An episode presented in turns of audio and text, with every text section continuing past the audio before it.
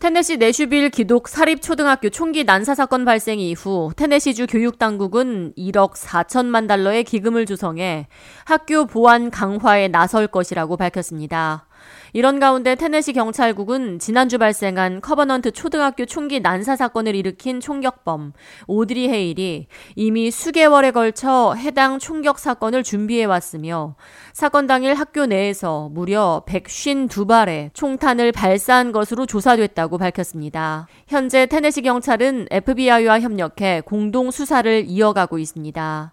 테네시 경찰은 총격범의 차량과 자택을 수색한 결과 총격범 헤일 이 이미 수개월 전부터 총기 난사 사건에 대해 연구해 왔으며 2020년부터 무려 7정의 총기를 합법적으로 구매해 모아왔으며 해당 사실을 부모에게도 숨겨왔다고 전했습니다. 수사당국은 이번 사건이 해일의 단독 범행이며 총격범은 최대한 많은 총격 희생자를 원했다며 대량 학살을 노린 범죄였다고 전했습니다.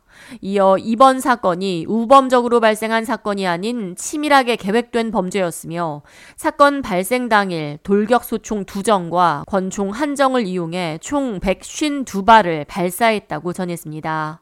이번 총격은 약 14분 동안 무차별적으로 이루어졌으며 이로 인해 9세 초등학생 3명과 학교 교장, 보조교사, 관리인 등 교직원 3명이 숨졌습니다. 사건 당일인 27일 오전 총격범은 자신의 차량을 타고 학교 건물 앞 주차장에 주차한 뒤 학교 건물 연문 유리를 총으로 쏘아 부순 후 건물 안으로 침입했습니다. 군복과 조끼 그리고 빨간색 야구 모자를 거꾸로 쓰고 총기 난사 사건을 자행한 헤일은 총기 사고 신고 접수 12분 만에 출동한 경찰이 쏜 총에 맞아 현장에서 사망했습니다. 당시 테네시 경찰은 신고 접수 8분 만에 현장에 도착했으며 현장 진입 2분 만에 용의자를 찾아내 2분간의 총격 끝에 용의자를 사살했습니다.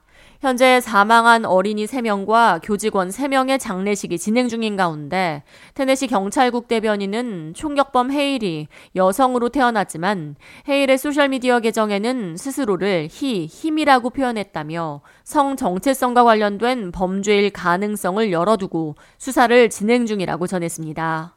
사건이 발생한 테네시 내슈빌에서는 현재 수천 명의 학생들이 등교를 거부한 채 총기 규제 강화를 요구하는 시위를 이어가고 있습니다.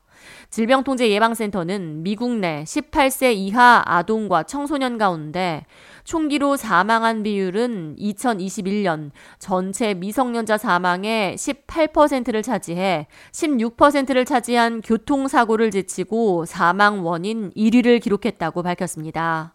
지난해 5월 학생 19명을 포함해 21명의 목숨을 앗아간 텍사스 유벨디 랍 초등학교 총기 난사 사건 이후 텍사스주에서는 1년이 지나도록 여전히 총기 규제에 대한 변화가 일어나지 않고 있습니다. K-Radio 이하예입니다.